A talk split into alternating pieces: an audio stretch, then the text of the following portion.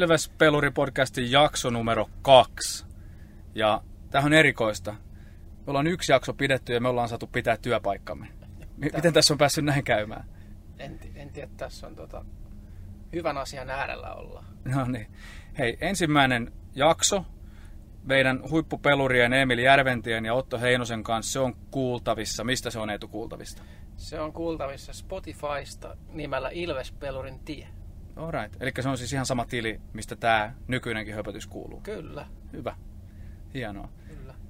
Meillä oli viimeksi eka jakso, ensiluokkaiset vieraat, Emil ja Otto, ja kuultiin niiden nuorten huippupelurien matkasta, että mitä se on pitänyt sisällään, miten ne on kokenut sen, mi- millaista hommaa on ollut D-junnu vaiheessa ja mitä ne ulkojää- ja katulätkäpelit on ollut niille pojille ollessaan nuorempia. Ja tänään me pysyttäydytään luonnollisesti saman aiheen parissa, mutta tota, meillä onkin eri vieras tällä kertaa. Joo. Tämä oli vähän niin kuin mihin jätkät oli tähtäämässä ja tavoitteet oli, niin saattaa olla, että kyseisen vieraan kanssa joutuu ehkä tekemisiin joskus. No katsotaan, siinä on hommia tehtävänä, miten käy, mutta meillä on tänään vieraana, kukas meillä siellä on? Jokke Myrrä, Ilves liigajoukkue. Tervetuloa. Terve, Kiitos. Tervetuloa, Kiitos. tervetuloa. All right, eli tota, Jokke, kerroko lyhyet esittelyt itsestäsi vielä? Varmistetaan kaikille, että kaikki tietää ja tuntee, kuka siellä on. Joo, 60-luvun lopussa syntynyt valmentaja Ilveksessä meneillään varmaan 12 kausi. Että, että 19 talvea sain maistuvan, mutta kapean leivän pelaajana ja nyt sitten olen kiitollisessa asemassa, että tässä on yli 10 vuotta saanut ammatikseen valmentaa. Alkuun opettelin Ilves C-junnuissa neljä vuotta valmentamista, kolme vuotta Assa ja nyt sitten tässä liigajoukkueen matkassa joku sen vuoden.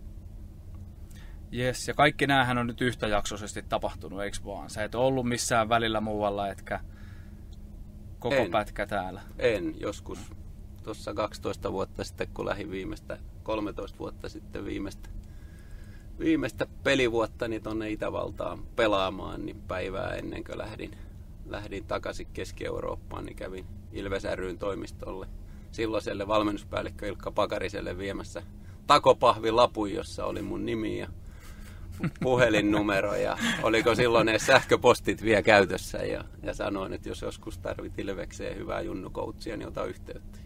Ilkka onneksi otti sit yhteyttä ja sillä tiellä ollaan. No niin, hienoa. Se Ilkalle terveiset tätä kautta sitten kanssa. Eli tota, C-junnuista ja nyt liikassa ja tämä kaikki yhtäjaksoisesti, niin siinähän täytyy olla sitten jotain pelureitakin, ketkä on tämän matkan kulkenut sun kanssa samaan aikaan.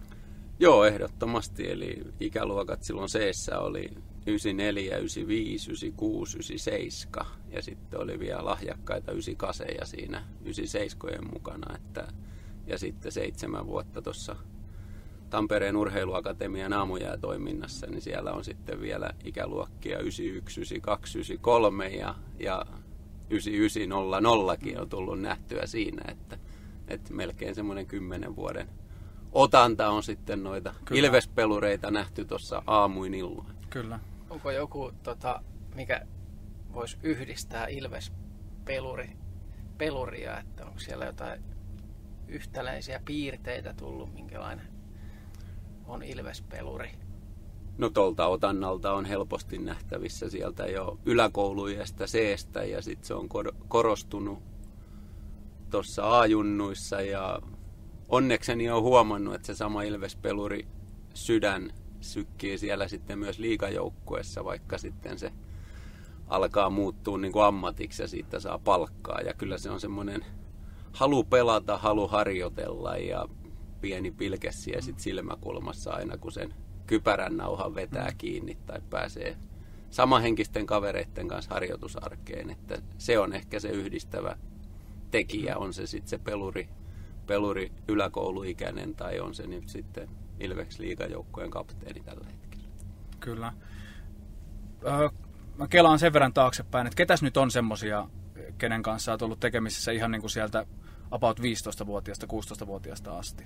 No varmaan kruunun jalokivi on toi meidän kapteeni Emeli Suomi, eli, Yes. eli tuossa jossain vaiheessa viime vuonna laskeskelin, että onko viimeiseen kymmeneen vuoteen, niin kahdeksan ja puoli kautta hänen kanssa oltu kimpassa, että yhtä P-junnu vuotta lukuun ottamatta, mutta silloinkin aamu, aamujäät sitten pyörittiin samassa ja, ja tota, tietysti Meskasen Ville nykyisestä joukkueesta on, on tota noin, niin myös, mutta on siellä paljon, että joskus tekisi mm. mieli oikein laskea, että kuinka moni niistä pelureista on Pohjois-Amerikassa tai, tai liiga tai sitten mestistasolla tai Keski-Euroopassa pelaamassa. Että kyllä siellä hieno otanta on Ilves-pelureita vielä aikuiskiekon parissakin. Ihan varmasti, joo. Hei, tota, toi käsite tai termi Ilves-peluri, niin siitä on se vajaa viisi vuotta, kun mä kuulin ensimmäisen kerran sulta, että, että Ilves-peluri, millainen se on, ja niin avaisitko sä vielä kaikille tässä meille, että mitä se tarkoittaa se Ilves-peluri? Joo, me Poikosen Tuukan kanssa joskus vähän hyvä hyvyyttämme linjailtiin, miltä Ilves-pelaajan pitää näyttää. Ja sitten siinä Tuukalle sanoin, että mun mielestä niin Ilvesläisyyteen liittyy aina semmoinen niin kuin peluritermi ja se tulee myös osittain sieltä historiasta. Eli Ilveksen pitkä historia, niin kaikki pelaajat on aina ollut myös niin kuin pelureita ja mä käsitän, että se peluruus on sellaista, että sä niin kuin heittäydyt siihen peliin, sä uskallat pelata vahvuuksilla, sä nautit siitä, mutta myös se peluri on sitä, että kukaan ei synny peluriksi ihan vaan äidinmaidosta, vaan siellä on niin kuin, jos ei satoja, niin tuhansia tunteja harjoitustaustaa, ulkojäitä, paljon työtä taustalla, että, että niin kuin, näen niin kuin, että siinä on tämmöinen niin kuin pelaamisen taito, mutta siellä on myös taustalla sitten harjoittelu, lahjakkuus ja isoimpana juttuna se rakkaus siihen lajiin. Hmm. Eli voisiko sanoa, että Ilvespeluri titteli pitää ansaita? Se ei tuu, tuu tosta noin vaan. Niin, siis varmaan kääntäen niin, että Ilvespeluriksi ei ihan tosta noin vaan synnytä. Joo. Eli siinä täytyy viettää varmaan intohimoisia tunteja lajin ja pelin parissa. Ja onko ne sitten ne ulkojäät, tuossa viime jaksossa Emil ja Otto kertoi siitä, miten paljon ne on pelannut kaikkia eri pelejä. Niin, kyllä näitä kaikkia, kaikkia Ilves-pelureita vuosikymmenen, vuosikymmenten saatossa niin kuin varmasti yhdistää se, että siellä on niin kuin joukkueharjoittelua, se maksimimäärä, mitä seura on pystynyt heille tarjoamaan, mutta sitten siellä on siihen tykö kyllä todella paljon niin kuin yleistä liikuntaa, kaikkia pallopelejä ja sitten niitä ulkojää, ulkojäähetkiä, mitä ne sitten kullakin vuosikymmenellä on ollut, mutta, mutta mm. se on mun mielestä semmoinen niin joukkueharjoittelun, hyvä valmennuksen ja sitten sen omatoimisen itekseen tekemisen niin kuin summa. Että kyllä tuossa on paljon, paljon esimerkkejä siitä, kuinka paljon nämä nykynuoretkin on tehnyt itekseen hommia ja Välimäen Juuson kanssa tuossa joku viikko takaperin sitä muisteltiin, kuinka paljon hän teki esimerkiksi C-junnuissa töitä, okay. töitä itsekseen ja se puolen vuoden sisällä tapahtunut muutos kasiluokkalaiselle Juuso Välimäelle, niin se oli silmin nähtävissä ja niin jäällä kuin sitten muuallakin, että, että sitä se peluruus on, että sä mm. uskallat ne rajas, rajas mitata. Kyllä, eli heittäytymistä siihen urheiluun ja intohimosta suhtautumista. Ja miten sä Jokke näet, kun viimeksi meille kävi selväksi, että Emili ja Oton esimerkkeistä, että, että tota, siinä perheen liikuntakasvatuksessa pitää olla myöskin positiivinen suhtautuminen siihen, tähän urheiluun, niin minkämoinen merkitys tällä on? Onko mahdollisuus tulla peluriksi tai urheilijaksi, että vaikka se perhe siellä taustalla ei antaisi tukea lapselle tai nuorelle? Niin, en näe, että se on ihan noin mustavalkoinen. Mä uskon, että jokainen vanhempi haluaa lapsilleen parasta ja on se mikä harjoitus, harjoitus tai harrastus sitten tahansa, niin vanhemmat haluaa aina hyvää, hyvää mutta mä uskon, että sitten semmoinen kannettu vesi ei pysy kaivossa, eli sillä pelaajalla, nuorella urheilijalla pitää olla se oma halu sitten kuitenkin siihen, että ne tunnit tulee täyteen, että, että vahvasti niin kuin koen, että vanhemmat ja valmennus pystyy antaa työkaluja kuskaan, kannustaan, mahdollistaan sen harrastuksen, mutta sitten ne, ne tunnit, mitkä susta tekee sitten esimerkiksi ammattipelurin, niin ne on kyllä jokaisen pelaajan tehtävä itse. Ja, ja kyllä mä tuossa kuitenkin viime lauantaina olin illalla tuossa Sorsapuistossa luistelemassa ihan rusettiluistelua ilman mailaa, niin kyllä mä näin siellä sitten toisella puolella jää, jäätä, niin Ilves toppapukuisia, tuulipukuisia nuoria vaikka kuinka paljon. Eli kyllä sitä omatoimista luistelua ja pelaamista on edelleen.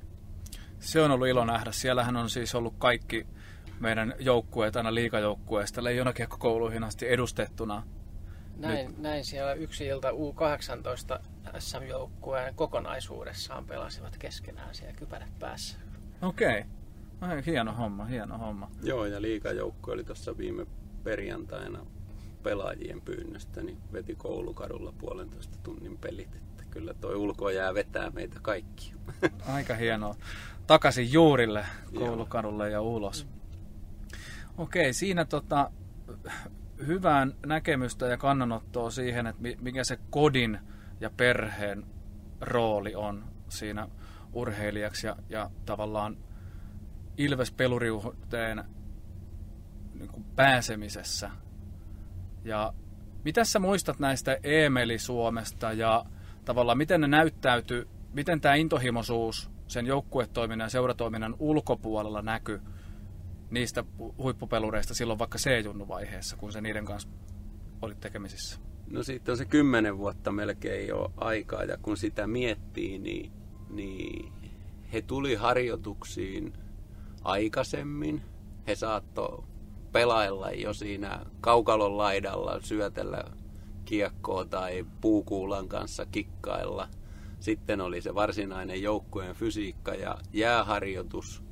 He saattoi jäädä siihen vielä ennen kuin Zamponi tuli vielä vetään pari kolme läpiajoa, vaikka jo kenttämies katsoi siellä vihaisesti ja tuuttaili tota noin, niin torvella siellä. Sen jälkeen oli alasajot ja sitten monta kertaa varmaan vielä siitä tie vei ulkojäille tai kesäaikaan, niin pelaajat jäi vaihtoi vaan rullaluistimet jalkaa ja jäi pelaamaan siihen haka kolmosen betonille, että, että se semmoinen niin kokonaisvaltainen liikkuminen, mä, mä näen niin kuin, että semmoinen peluri, niin eihän se edes huomaa harjoittelevansa, vaan se, se niin kuin pelaa ja nauttii ja toinen, mitä me ei saada koskaan niin kuin unohtaa, kun me ollaan kuitenkin laumasieluja, että, että niin kuin sitä useimmiten tehdään yhdessä samanhenkisten kavereiden Kyllä. kanssa, että, että se ei ole myöskään sitä, että sä askeettisesti lähdet aina yksin tonne juokseen rappusia tai, tai talviaikaan yksin lämit pelkästään siellä pimeällä, pimeällä ulkokentällä, vaan kyllä siihen liittyy, liittyy kaverit ja kimpassa tekemisessä, kimpassa tekemisessä on aina se hyvä puoli, että silloin kun itteekin vähän väsyttää, niin sitten kun se kaveri lähtee siihen messiin, niin sitten sä jaksat, jaksat tehdä vähän pidempään ja jotain ilkeämpiäkin asioita, jos, jos harjoittelun koskaan voi ilkeätä olla tai pelaa. Mm. Niin näin yksinkertaiseltahan se kuulostaa tässä. Et joukkue ja seurareenit normaalisti ja sit vaan niin paljon kuin koulunkäynnin ja muun elämän ohella pystyy tekemään sitä urheilua, niin se tuottaa tulosta. Joo, ja kyllä mä oon joskus ilolla kattonut, mennään taas kymmenen vuotta ajassa taaksepäin, niin, niin tota, nhl tällä hetkellä pelaava Ilvespeluri Roope Hintsi, niin joskus jutteli hänen kanssaan, mitä hän yläasteella teki välitunneilla, niin he pelas koripalloa.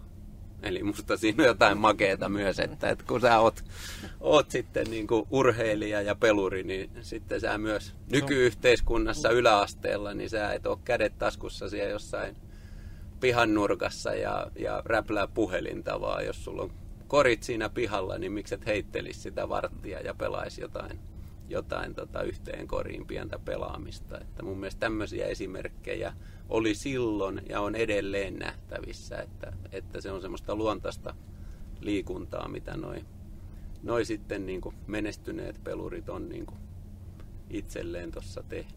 Kyllä. Eli ei pelkästään se joukkuetoiminta, vaan se niin kuin suorastaan elämäntapana oleva urheilu ja, ja eri urheilulajien pelaaminen. Ja varmaan ne kaikki välituntien korisheittelyt, niin siellä on varmaan menty intohimoisesti, mutta siellä on varmaan menty aika rennostikin myös, että se on niin kuin yksi tapa pitää hauskaa ja iloita. Joo, mä uskon, että se myös siihen pelurisanaan osuu. Et pelurihan on peluri kaukalossa ja se on peluri muutenkin tuossa sitten liikkuessaan ja elämässäänkin. Et siellä on se semmoinen oma, oma pilke silmäkulmassa ja se nautinto siitä tekemisestä. Ja silloin kun sä nautit jostain, niin ethän se silloin tunteja laske. Mm, Just näin. Miten se näkyy sitten tämä pilke silmäkulmassa tästä pelurista? Miten se näkyy siellä kaukalossa? Minkälaisina asioina se näkyy? No se on, se on mun mielestä ensinnäkin sitä, että sä uskallat niin kuin pelata. Sä uskallat pelata vahvuuksilla. Sulla on semmoinen terve, terve itseluottamus siitä, mitä sä, mitä sä osaat ja sä uskallat niitä toteuttaa. Sitten toinen, mikä siinä peluri hommassa on se, että sä myös niin kuin tavallaan haluat kilpailla ja voittaa. Et keinolla millä hyvänsä, mutta reilusti pelaten ulosmitata niin kuin oman osaamisen suhteessa vastustajaan, mistä, mistä tässä meidänkin lajissa on kysymys, että, että nämä kaksi on siellä, että vahvuuksissa, vahvuuksilla ja, ja sitten myös niin kuin voitosta. Okei, eli se on oveluutta ja juonikkuutta ja, ja lähes keinoja kaihtamatta voiton tavoittelua tai yksittäisen kamppailun voittamista ja siihen pyrkimistä. Joo, ja sitten näkisin vielä, että nykypäivänä tohon, niin kuin me aina puhutaan, että on juonikkuutta, oveluutta ja me mielletään, että se on aina jääkiekossakin hyökkäyssuuntaan. Mutta sitten peluri on myös juonikas, ovela niin tota, puolustussuuntaan, Aivan. että itse aina, aina näkee, että me ollaan kovia puhua ja valmentaan jääkiekossa aina niitä hyökkäystaitoja, mutta myös sitten Ilves Peluri puolustajana tai puolustavassa roolissa, niin se on kiekkorosvo. Se niin sanotusti pikkasen aina kusettaa, pistää mailaa toiselle puolelle ja näyttää, että syötät tuolta puolelta ja se katkaisee, katkaisee syötön tai jotain. Että mä näen, niin kuin, että se on myös niin kuin peluri siinä mielessä on myös puolustuspeli taitava, mm. että ei pelkästään sinne hyökkäyssuuntaan. Mm. Hieno nosto ja siis nämä, mitä Emil nosti esiin, se Matthew Barsal ja, ja hienot highlight-suoritukset, niin nehän on monesti niitä hienoja hyökkäystaitoja, mitä ihaillaan. Mutta kun on kyse pelistä, niin siellä on aina myöskin se puolustavan pelaajan rooli tarjolla ja se on yksi paikka erottua.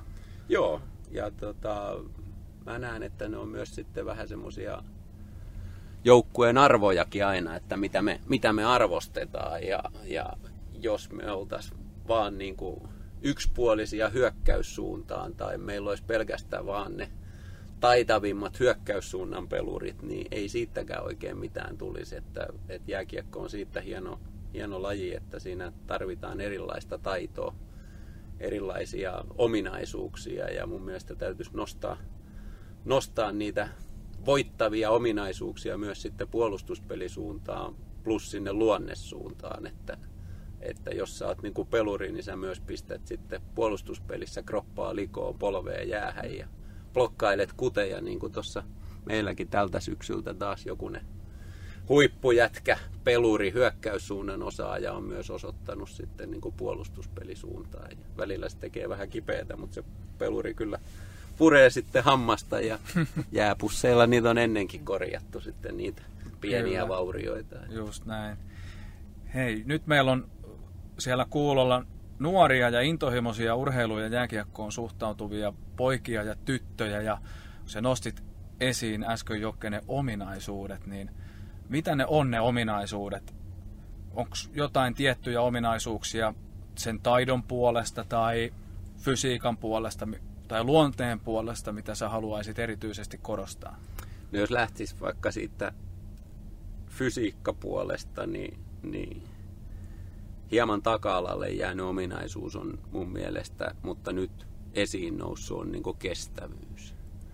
Eli, eli se perustuu just niihin tunteihin, mitä sä teet tuossa niin omalla ajalla ja liikut ja meetkö, meetkö harjoituksiin äitin autolla vai meetkö pyörällä tai juoste, jos se on muuten matkojen puolesta mahdollista. Et mun mielestä niin kun fysiikkapuolella se kestävyys on semmoinen juttu, että sä jaksat, jaksat tota noin, niin luistella, jaksat, jaksat pelata, jaksat vielä väsyneenäkin hymyillä ja nauttia siitä touhusta ja palaudut nopeammin, pysyt terveenä, jaksat myös seuraavana aamuna herätä kouluun, vaikka olisi ollut edellisiltana myöhään harjoitukset. Sitten...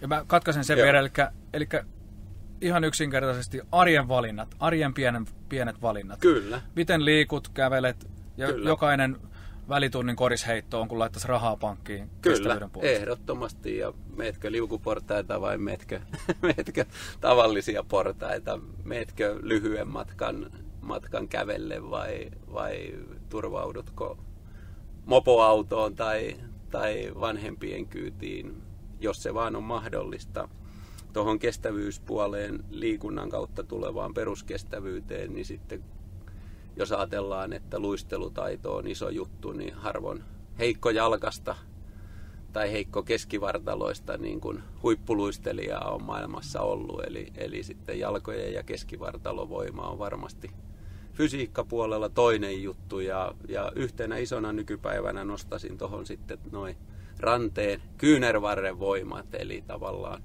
sille puolelle pitäisi sitten olla, olla myös niin kuin fyysistä voimaa tuolla ranne, ranne ja niin kuin englanniksi sanotaan forearms, niin kuin forku pitää olla myös kunnossa. Että siinä ehkä se fysiikkapuolen pyhä kolmi, nel, neljako mm. sitten. Minkälaisia, jos mennään vähän syvemmälle aiheeseen, tuolla on meidän pienemmät ilvespelurit vielä, jotka ei ole vielä ihan päättänyt, että onko ne hyökkääjiä vai onko ne pakkeja, mikä niistä tulee niin isona, niin minkälaisia hyviä ominaisuuksia on hyökkääjällä ja pakilla? No mä näen, että, että pienenä poikana ei tarvitse vielä tietääkään, että onko pakki vai hyökkääjä. Että se paikka varmasti sieltä löytyy ja itse tuossa just mietin, että tämmöinen tietty pelipaikattomuus on tullut viime kuukausina Ilveksen liigajoukkueenkin harjoitteluun ja, ja nyt on tehty paljon tutkimustuloksia tai tutkimuksia siitä, että miten sä kehität sitä omaa pelaamista ja kun sä meet vähän pois sieltä normaalilta vasemmalta laidalta, meet oikealle puolelle, niin sä kehityt pelaajana, pelaajana myös sitten siinä omalla pelipaikalla ja nämä varsinkin sinne junnupuolelle, että olisi todella hyvä, että jos sä oot umpi vasen laituri, niin meidän välillä oikeaksi pakiksi, että sä hahmotat sitä kaukaloa vähän eri puolelta, mutta, mutta varmasti siinä sitten, että kun aletaan sitä pelipaikkaa valitsee, niin, niin toisilla on luontaisia ominaisuuksia puolustamiseen, maalin estopeliin. Maalivahdithan on nyt ihan oma lukunsa, kun he on halunnut siellä tolppien välissä estää, estää maaleja. Ja, ja sitten joillain hyökkääjillä ehkä se vimma tehdä, tehdä maali tai huseerata kiekon kanssa ja olla enemmän sitten niin kuin esillä hyökkäyssuuntaan, niin siinä on myös. Että, mutta mä uskon, että että jokainen löytää sitten oman, oman paikkansa ja ei ole olemassa mitään, että, että jos oot hyvä luisteleen takaperin, niin sit sun pitää olla ehdottomasti pakki tai päinvastoin, että jos et osaa luistella ollenkaan takaperin, niin rupeaa hyökkääjäksi. Että kyllä ne on aika monipuolisia noin nykypäivän sitten huippupelurit on tuossa ammattilaisina, että ne kyllä liikkuu joka suuntaan ja pystyy tarvittaessa vetää sitten tontilla kuin tontilla, pois lukien maalivahti. niin, mielenkiintoista. Eli aika pitkään kannattaa harjoitella ja pelata niin, että pystyisi ikään kuin pelaan paikalla kuin paikalla. Joo, ja, ja meillä ei semmoista viisasten kiveä ainakaan itse usko, en usko siihen, että meillä on, meillä on niin kykyä valmentajina nähdä kovin monen vuoden päähän. Ja tuossa on monia tarinoita, että joku joku pelaaja on aloittanut vaikka hyökkääjänä ja sitten onkin tullut flunssa-aalto ja pelannut yhden pelin pakotetusti pakkina ja vau, sieltä on löytynytkin ihan uusi maailma ja siitä on saattanutkin tulla huippu, huippu tota noin, niin, niin kuin puolustaja sitten jopa niin kuin ihan maajoukkue- tai ammattilaistasolle. Että, että kyllä mä näkisin, niin kuin, että se on niin kuin tervettä vähän katsella maailmaa, maailmaa siellä kaukalossakin eri, eri paikoilta. Mitäs se luonteen puoli? Sä oot puhunut nyt siitä niin kuin rohkeudesta ja uskalluksesta pelata ja siitä syntyy se pelurin luonne. Mutta onko siinä jotain muuta tunnistettavia tai miten sitä voisi kehittää? No, Jääkiekkoliittokin joskus aikoinaan linjasi, että peli luonne luistelu, eikä me varmaan niin kuin Ilveksessä kaukana olla, olla siitä. Ja fyysisiä ominaisuuksia, pelitaitoja sun on aina helppo kehittää niin kuin harjoittelemalla ja löytyy niin kuin YouTubea ja valmennustietoutta ja kaikkialta, mutta sitten se luonne on semmoinen niin kuin mikä joskus jää vähän taka-alalle. Ja jos mä ajattelen niin kuin junioripelaajaa ja sitä, niin me ei saatais koskaan niin kuin vanhempina tai valmentajina tappaa sitä sellaista niin kuin luonnetta, että sulla on halu voittaa pelejä, sulla on halu mennä kentälle, sulla on halu ratkaista, sulla on halu olla viimeisenä minuuttina turvaamassa johtoasemaa, että että mä näen, että se on semmoista tervettä myös kilpailijan luonnetta. Ja isona osana siinä luonteessa on niin kuin tietysti se rohkeus uskaltaa niin kuin heittäytyä pelille, mutta siinä on myös sellaista niin kuin yhdessä tekemisen luonnetta. Että on, me useimmiten puhutaan, että se on kovaluontoinen kaveri, se uskaltaa ratkaista pelejä, se haluaa mennä ampuu rankkarin, kun ratkotaan tota noin, niin, mutta myös se on sitä luonnetta, että sä haluat olla kentällä, kun ollaan maalin johdossa viimeisellä minuutilla, sä puolustat, puolustat sitä omaa maalia henkeä ja vereen ja, ja haluat niin kuin sille joukkueelle hyvää, että, että mä näen niin kuin jääkiekossa voi olla monia kovaluontoisia pelaajia ja silti heillä on niin kuin pikkasen eri pelilliset ja fyysiset taidot. Että tämä on sikäli magea laji, että tänne mahtuu, mahtuu monenlaista voittavaa pelaajaluonnetta. Tässä on hyvä, hyvä, hyvä termi, että halutaan joukkueelle hyvää. Se on Se hienosti hyvä sanottu. kyllä. Se on erinomaisesti sanottu ja, ja muuten mä mietin tuosta erittäin upeasta ja painavasta puheesta sitä, että ikään kuin, niin kuin junioreita ajatellen niin oppimisjärjestyksenä olisiko se niin, että ensin arvostetaan sitä uskallusta ja rohkeusta yrittää ja kannustetaan siihen, että uskalletaan lyödä kaikki likoon. Ihan sama, mikä se lopputulos sitten on. Ja sitten sen lopputuloksena me voidaan saada se, se valtava voittamisen tahto ja halu.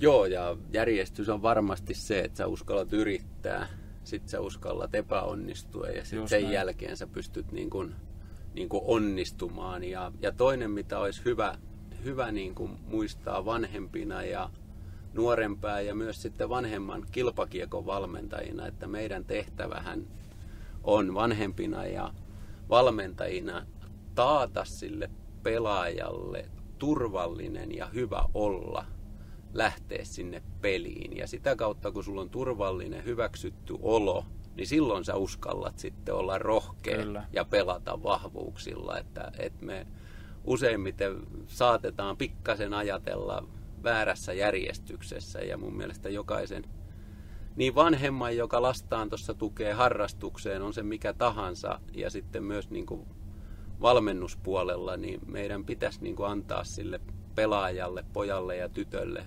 mahdollisuus onnistua ja kokea sitä kautta sitten se liikunnan ja pelaamisen riemu, että, että sillä niin kuin itse koittaa lähteä. Et jotta sä pystyt pistämään parasta pöytään siellä, siellä kaukalossa, niin sulla pitää olla semmoinen terve itsetunto ja itseluottamus. Ja kyllä niin kuin taustajoukkojen yksi tehtävä on se, että, että se lapsi ja nuori ja ammattipeluri, kun se hyppää sinne kaukaloon, niin sillä on nopea, vahva ja olo ja sitä kautta myös sitten semmoinen hyvä fiilis siitä omasta osaamisesta. Jotenkin itse, itse näen, että me, meillä saattaa olla tuohonkin asiaan ehkä semmoinen insinöörimäinen tapa ajatella, että se ensimmäinen kysymys, mikä me kysytään juniorilta, että paljon se peli päättyi ja monta maalia teit. Kun se, että kysytte ensimmäisenä, että mikä siinä pelissä meni hyvin. Tavallaan, että annetaan se mahdollisuus oppia siitä, siitä tilanteesta. Mm, hyvä pointti, hyvä pointti. Oliko kivaa ja niin. missä onnistuit, mikä meni hyvin? Juu. Tyylinen suhtautuminen.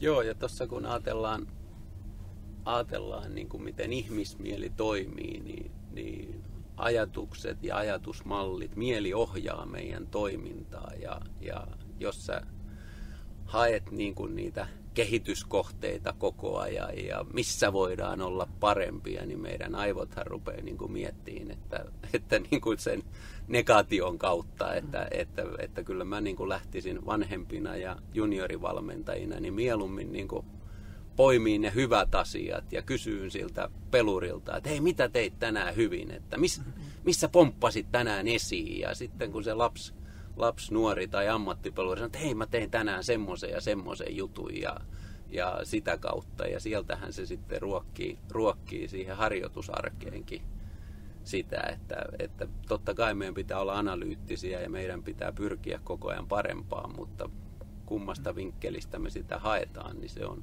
se on iso, iso juttu, että, että miten se sitten kantaa se arki. Kyllä. Eli käytännössä jokainen osaa jotakin siellä jäällä. Jokainen on hyvä jossakin.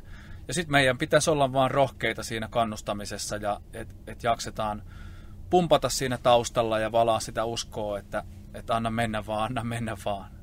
Joo, se on vähän se sama kuin tuossa ammattivalmennuspuolella, että jos sä teet tuohon pelistä videon joukkueelle, niin onko siellä kahdeksan huonoa juttua ja kaksi hyvää vai kaksi huonoa ja kahdeksan hyvää. Ja itse on ehdottomasti sen kannalla, että katsotaan pari parannettavaa asiaa siihen alkuun ja sitten lyödään kavalkaadi niitä hyviä juttuja, niin näin mä uskon myös juniorivalmennuspuolella ja myös sitten niin kuin vanhempana siihen, että, että on se lopputulos sitten mikä tahansa tai on sen yksittäisen pelaajan tuntemus pelin jälkeen sitten mikä tahansa, niin jos me pystytään poimiin sieltä niitä positiivisia onnistumisen elämyksiä, niin me pystytään myös jopa vähän meidän aivoja huijaan, että se joskus se tappio saattaa muuttuakin voitoksi, kun siellä on jotain hienoa kuitenkin, että, että itse tuossa hymyilyttää sikäli vähän tämä aihe, että on, on käynyt tuossa nyt erinäisten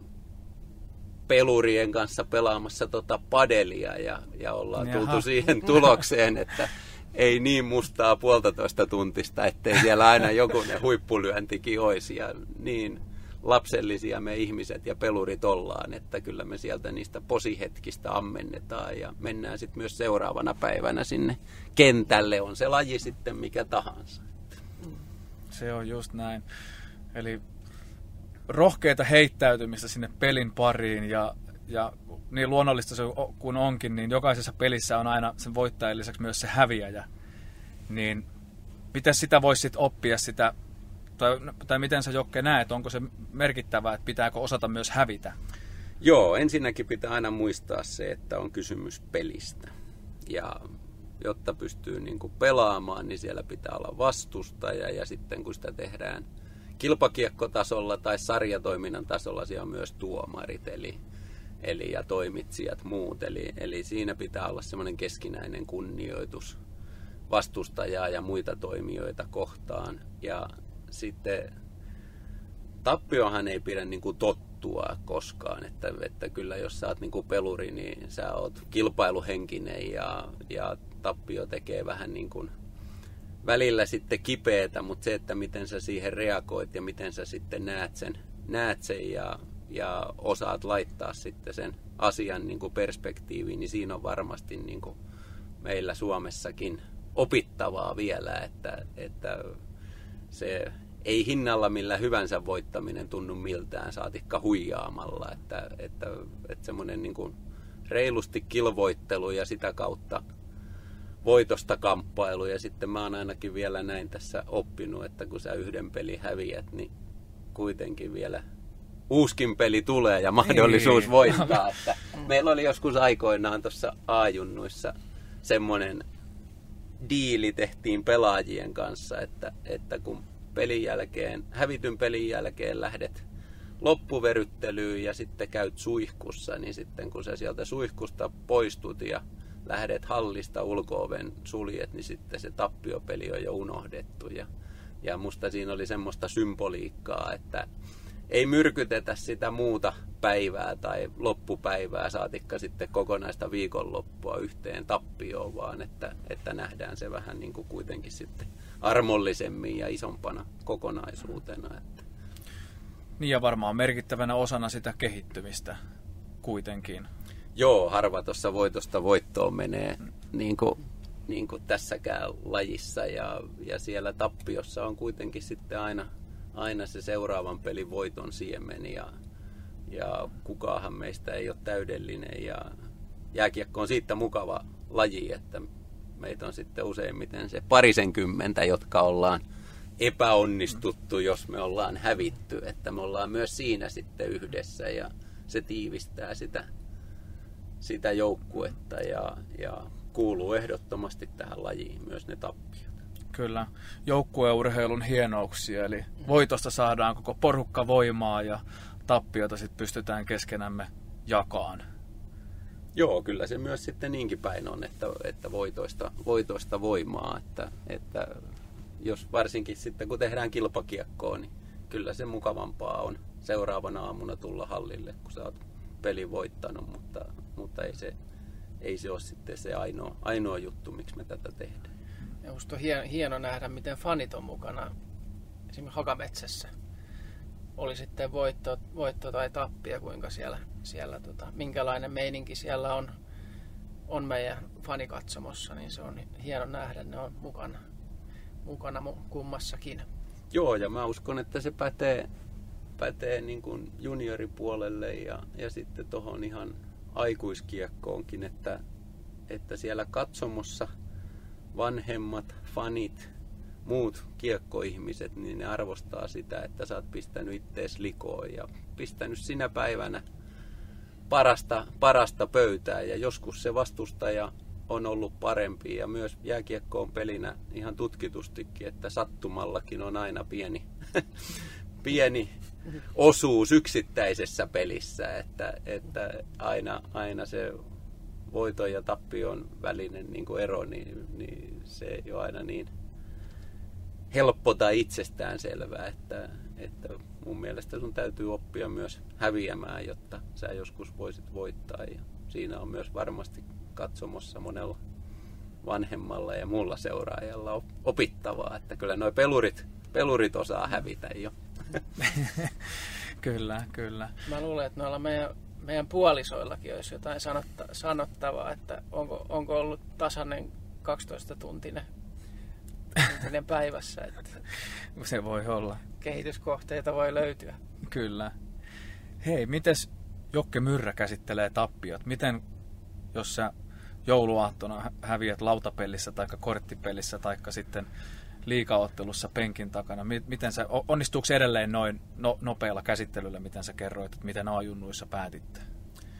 No ei se huono ohje on niin kuin ihan elämään, että, että jos sä nyt tuossa jouluaattona pelaat Pictionaryä tai Aliasta siinä lahjojen jaon jälkeen, niin, niin totta kai kun oot kilpailuhenkinen, niin sä haluat sen voittaa, mutta sitten jos sä häviät, niin mun mielestä se kuuluu siihen kanssapelaajien kunnioittamiseen, että sä myös sitten nielet sen, nielet sen tappioon, että, että niin kuin sanoin, että siihen tappioon ei pidä koskaan niin kuin tottua, että kyllä se aina vähän kirpasee, on se sitten mikä tahansa, mutta, mutta jos sulla on sillä terveet arvot elämässä ja kilpaurheilussa, niin sä pystyt myös sitten sen tappion sulattaa ja, ja sitten jos ajattelee tuossa nyt niin kuin ammattivalmentajan roolissa, niin itsellä on pikkasen enemmän semmoinen ajatus ollut aina, että määräänsä enempää siinä tunnekuohussa pelin jälkeen ei kannata sitä tappioa lähteä analysoimaan ja märehtimään,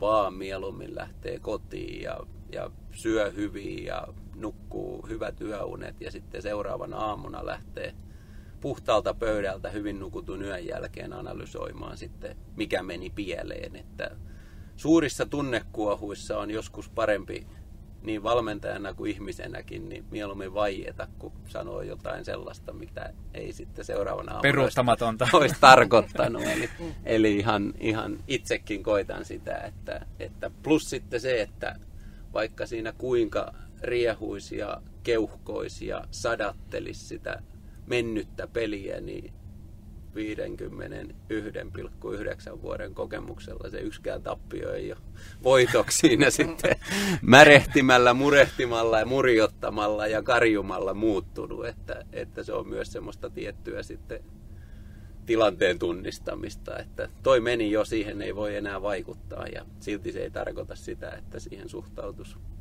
väärällä tavalla kevytkenkäisesti tai, tai sillä ei olisi merkitystä, miten se peli on mennyt. Kyllä.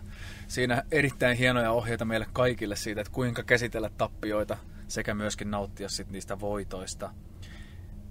Me kuultiin Jokke sulta äsken sitä fysiikasta ja kestävyydestä ja sitten jonkin verran siitä lajitaidoista tai pelitaidoista ja sitten myöskin paljon tästä luonteesta, niin jos Jokke Myrrä lähtisi nyt juniorivalmennukseen, niin sä toimisit varmaan just näin, kun sä tuossa kerroit, vai onko jotain muuta vielä, mitä sä toisit siihen juniorijoukkueen arkeen? Niin, kyllä mä oon, oon miettinyt sitä, että millainen valmentaja esimerkiksi neljä vuotta olin siellä seessä ja opettelin sitä. Onneksi siinä oli ympärist- ympäristössä niin kuin hyviä vanhempia kollegoita, kokeneita kollegoita ja oli hyviä myös isäjoukkueenjohtajia tai huoltajia, jotka, jotka ruukien coachia siinä sitten niin kuin opetti. Ja, ja jos nyt lähtisin tuohon C-juniorivalmennusta tekemään, niin kyllä mä niin semmoisen urheilullisuuden ja sen fysiikkajutun nostasin siihen sillä että, että jos me ollaan niin kuin urheilijoita, niin kyllä meillä niin kuin meidän tärkein työkalu niin kuin fysiikkapuolella niin pitää olla, olla kunnossa. Ja, ja jos on urheilija, niin se tarkoittaa sitä, että fyysinen kroppa on niin hyvässä tikissä kuin mahdollista. Eli, eli sitä kautta sitten se pelaaminen, ne lajitaidot niin hyökkäys- kuin puolustussuuntaan, niin niitä tietysti yksilötasolla ja, ja siellä sitten yhteistoimintatasolla veisin varmasti eteenpäin sitä luonnetta, kilpailua, että niin kuin tavallaan niin kuin uskaltaa heittäytyä ja kilpailla, se on myös niin kuin rohkeutta, että pienessä, pienellä porukalla tai vähän isommassa kuvassa sitten 5-5 pelissäkin, niin sehän on aina kilpailua suhteessa vastustajaan tai treeneissä siihen toisen värisen paidan omaavaan pelaajaan. Sitä korostaisin ja, ja tähän pelurin luonteeseen lisäisin sitten vielä isona osana ja toivottavasti on joskus sitä osannut jo aiemminkin toteuttaa, niin se ilmapiiri ja se tietty leikin pelin omaisuus. Että kun jääkiekkokin on kuitenkin peli, niin tota, jotta sä voit niin pelata ja saada itsestäsi parhaan irti tai monesta pelaajasta parhaan irti, niin siellä pitää se tietty leikin omaisuus olla. Ja, ja mä oon joskus sanonutkin, että, että ollaan me nuoria tai vanhoja tämän lajin parissa, niin älä ikinä hukkaa sitä pikkupojan asennetta innostua asioista. Ja silloin kun sä innostut ja uskallat, niin kas kummaa sieltä löytyy taitoa, sieltä löytyy kestävyyttä, sieltä löytyy luonnetta. Että, että äl, älkää unohtako sitä, että peli on niin kuin nuorten ja lasten ja aikuistenkin leikki. Niin, just näin. Hienosti tiivistetty, että peli on loppujen lopuksi vaan leikkiä. Jotta leikissä voi olla tosissaan, niin siihen pitää pystyä heittäytyyn. Mahtava puheenvuoro. Kiitos Jokke. Nyt on Eetu tullut jokerikysymysten aika. Nyt saadaan taas yllättävät jokerit. Ilves-podcastissa jokerikysymys. Kyllä, viimeksi lanseerattiin ensimmäistä kertaa yllättävät jokerit. Katsotaan, mitä tulee tällä kertaa. Jokeri Jokke. Mikäs tota, käyty Ilves-peluri-termiä tässä nyt läpi, niin tota, palataan sinne, kun Jokke oli itse siellä Askissa, niin mitä, tota, mitä ketjut kaverit sa- sanois Jokesta, että mitä Jokke toi silloin tota, Askiin, tai mi- mi- mitä tiesi, kun Jokke tulee kentälle, että mitä silloin tulee kentälle? Se riippuu vähän minkä ikäisestä jokerijokesta puhutaan, että jos puhutaan tota, niin kuin alle 18-vuotiaasta tai nuoresta pelaajasta, niin, niin varmaan hullun lailla hyökkäyssuuntaan yksin läpi kärkkyvän itsekään, itsekään pisteistä elävä hyökkääjä ja sitten ehkä 20-30-vuotiaana semmoisen ammattilaiseksi opettelevan vähän sarjatasosta riippuen hyvän joukkuepelaajan kautta pinnoja tekevän divarijyrän ja sitten jos mennään kolmekymppisestä eteenpäin, niin sitten kokonaisvaltaisen viimeisestä yhdeksästä vuodesta joka solullaan nauttivan niin kuin joukkuepelaajan, joka kuitenkin eli ja nautti maaleista. Aika hienosti. Joo.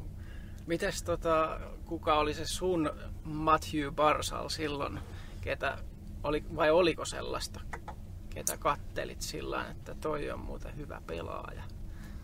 Mä oon Tampereen kasvatti ja asunut koko lapsuuteni lähellä Hakametsää ja on ollut siellä katsomassa kaikkien kolmen joukkueen, eli Ilveksen, Tappara ja KVn liikapelejä ja junioreiden harjoituksia ja, ja sieltä varmaan niin kuin apinoinut, apinoinut niin kuin asioita matkimalla niin kuin oppinut asioita, mutta mä oon usein miettinyt, niin mulla ei koskaan ollut semmoista suurta, suurta esikuvaa. Ja, ja voi olla, että tota, sen takia sitten ihan absoluuttinen oma lahjakkuus ja fyysinen tai liikunnallinen potentiaali jäi sitten ehkä itsellä vähän niin kuin ulosmittaamatta ja jäin semmoiseksi loistavaksi divaripelaajaksi ja kelpo, kelpo liikapelaajaksi.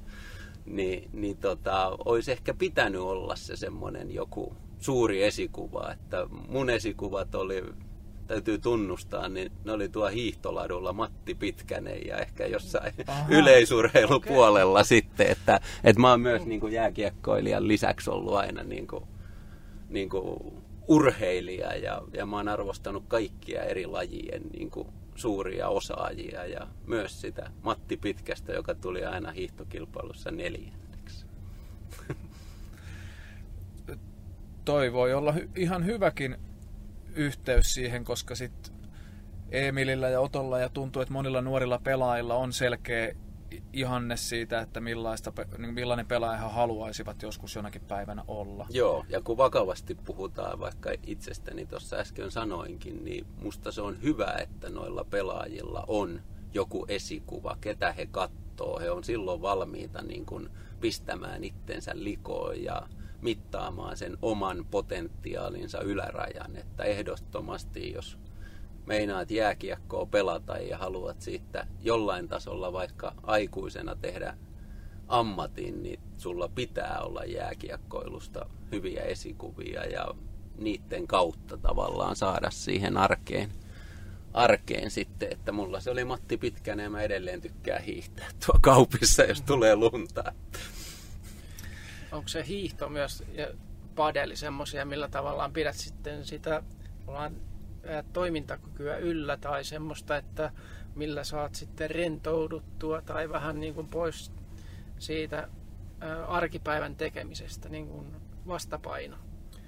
Joo, siis kyllä mä uskon siihen, että terve sielu terveessä ruumiissa ja koen myös valmentajana olevani myös jollain tavalla semmoisen terveiden elämäntapojen ja hyvinvoinnin niin kuin myös esimerkki sitten niin kuin työssäni. Ja mulla se tarkoittaa sitä, että se on päivittäin tunti kaksi kävelyä raittiissa ulkoilmassa. Se on, se on kertaviikkoon padelia hyvässä seurassa. Se on polkupyörällä niin sanotut työmatkat, eli, eli liikun pyörällä suurimman osan niin kuin, niin kuin paikasta A paikkaa B ja, ja sitten talvella, jos on lunta, niin se on luisteluhiihtoa, ja kesällä se on melomista. Eli, eli kun jäähallilla oot tuolla pikkasen punkkerissa ja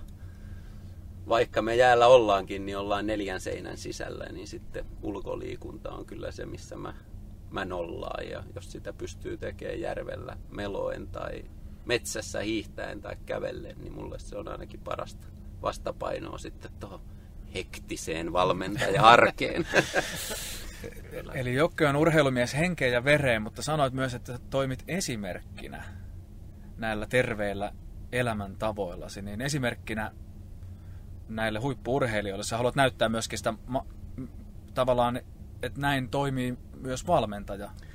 Niin, ei, ei välttämättä päde kaikkeen, eikä, eikä jokaisen valmentajan myös täytyy olla niin kuin sitten oman näköinen, aito, rehellinen, oma itsensä. Sitä pelaajat arvostaa, mutta mä en näe, että mulle on 12 vuoden aikana valmentajana ollut haittaa siitä, että olen niin kuin, niin kuin ikäisekseni ihan kelpo fyysisessä kunnossa ja sitten taas itselle liikunta-ihmisenä ja urheilijana, niin se, että mä oon fyysisesti hyvässä kunnossa, niin silloin mä voin myös henkisesti hyvin. Kyllä.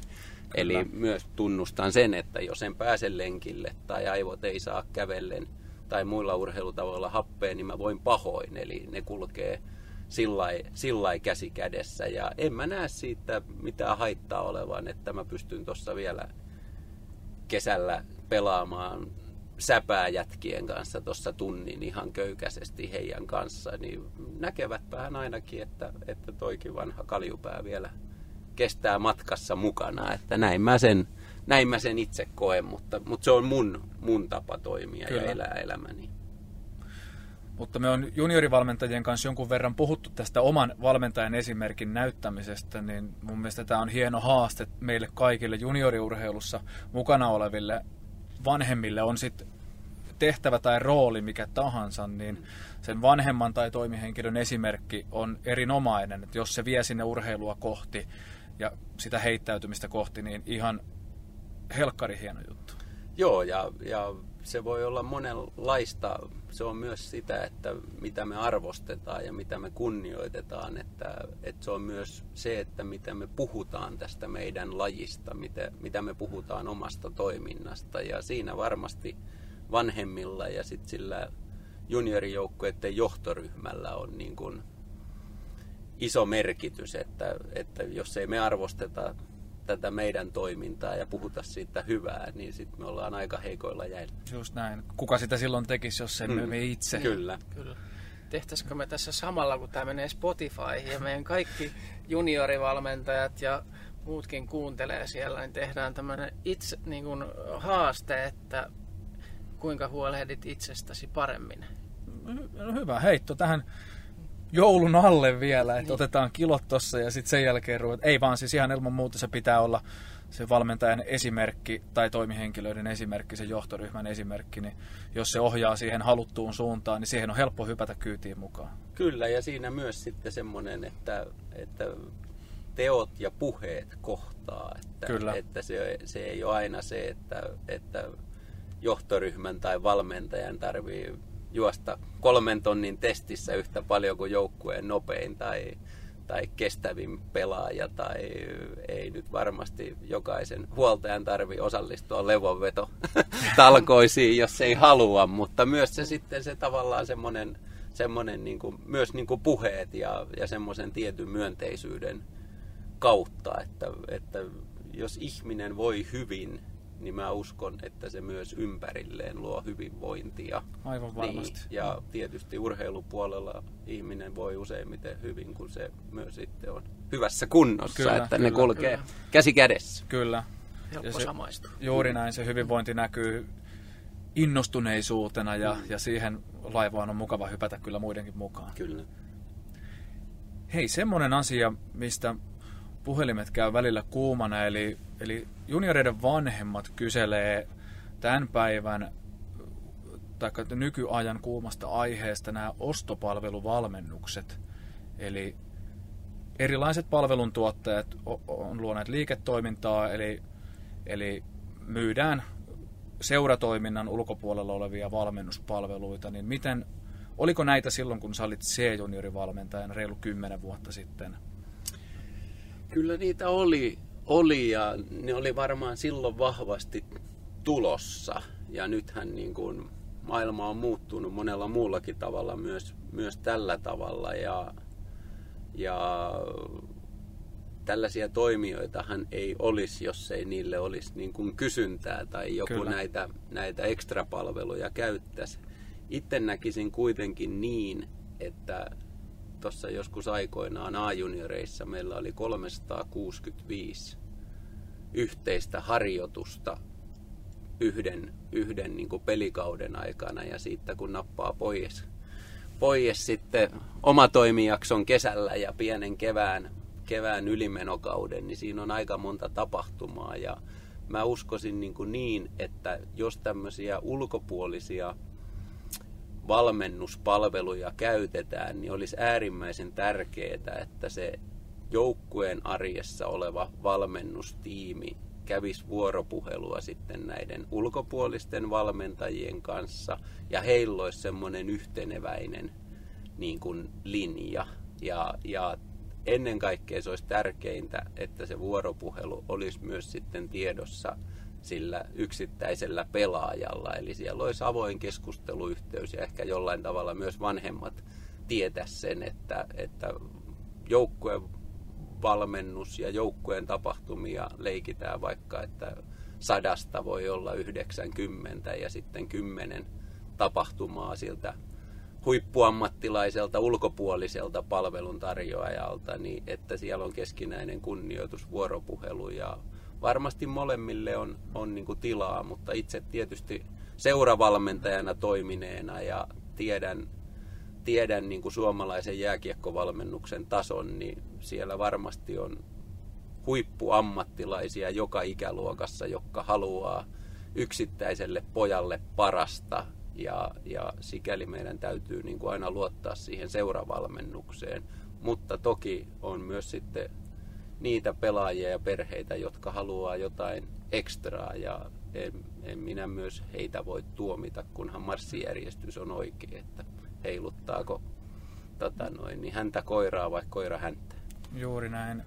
Eli kaiken A ja O on se, että, että se ur- urheilija ja sen urheilijan kehittyminen, se on, se on ikään kuin keskiössä ja, ja on ne sitten, jos on alaikäinen urheilija, niin vanhemmat on isossa vastuussa sitten, jos ostetaan valmennuspalvelua seuratoiminnan ulkopuolelta, niin vanhemmilla on varmaan isoin vastuu siinä kohtaa, että, että missä menee kuormitus ja kuka sitä pystyy kontrolloimaan. Joo, ja se kuormitus on, on varmasti se yksi juttu, ja, ja miten itse näkee, niin, niin meillä kaikilla joukkue pelaajilla, niin meillä on tarve kuulua johonkin.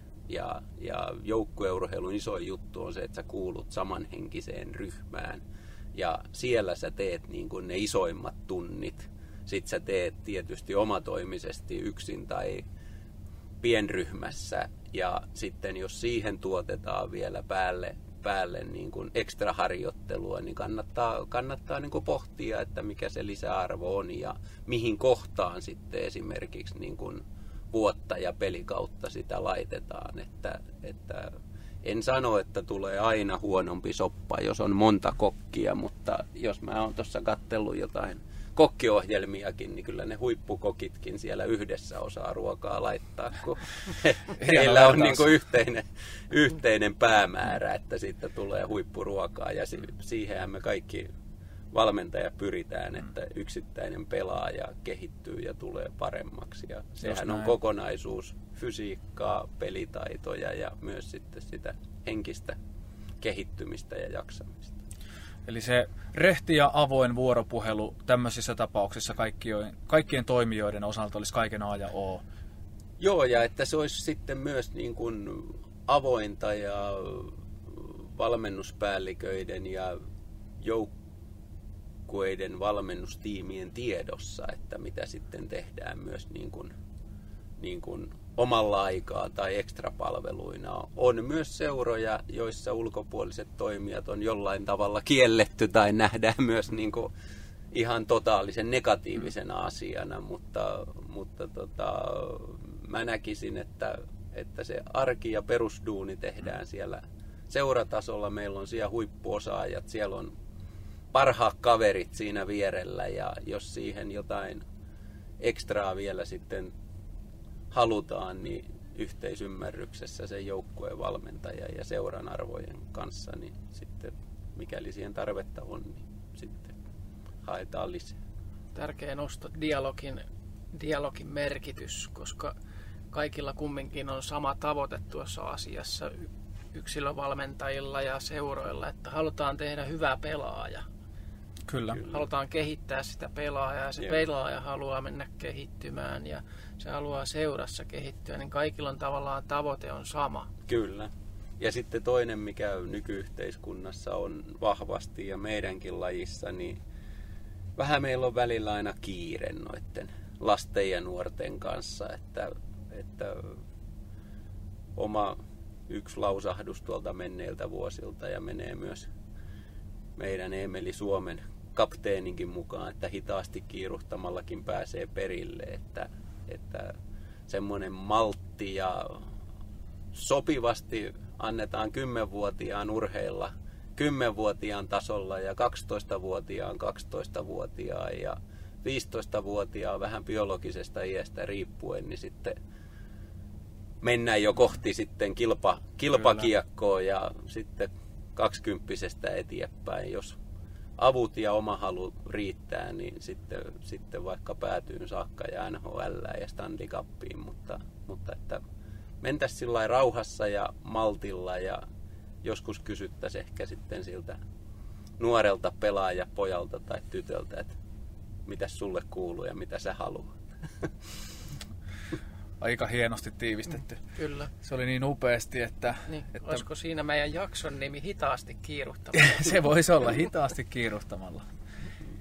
Hei, siinä on paljon asiaa juniorijääkiekosta ja siinä kehittymisessä. Nyt viimeisenä kysymyksenä, kuinka Jouko Myrrä viettää joulua?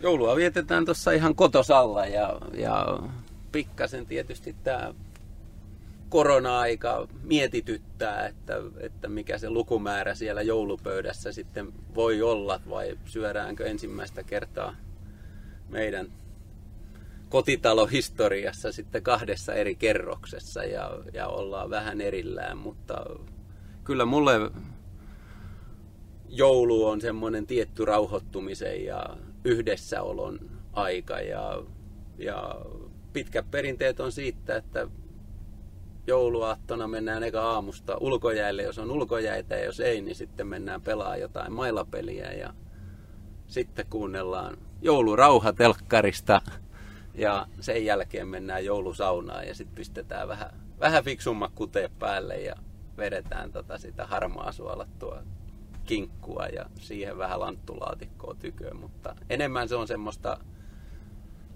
lämmintä sydäntä läheisten parissa kuin sitten mitään isoa materiaa ja sen suuntaista. Ja ilmeisesti Jokke ei nähdä kympiltä koulukadulla.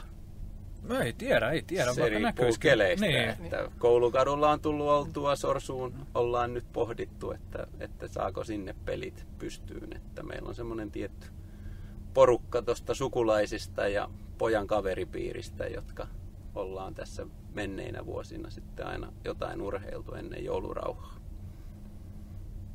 Hienoa.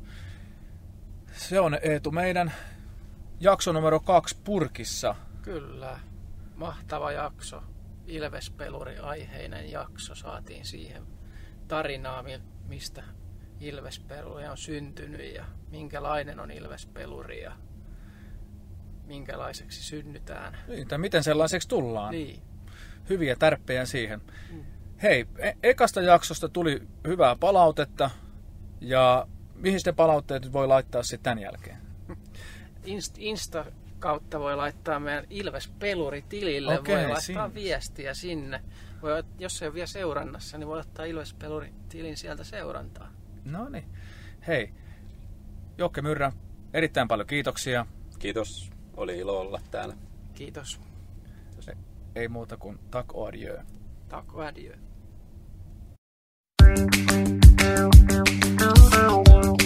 Hey, hey, hey, hey, hey, hey, hey.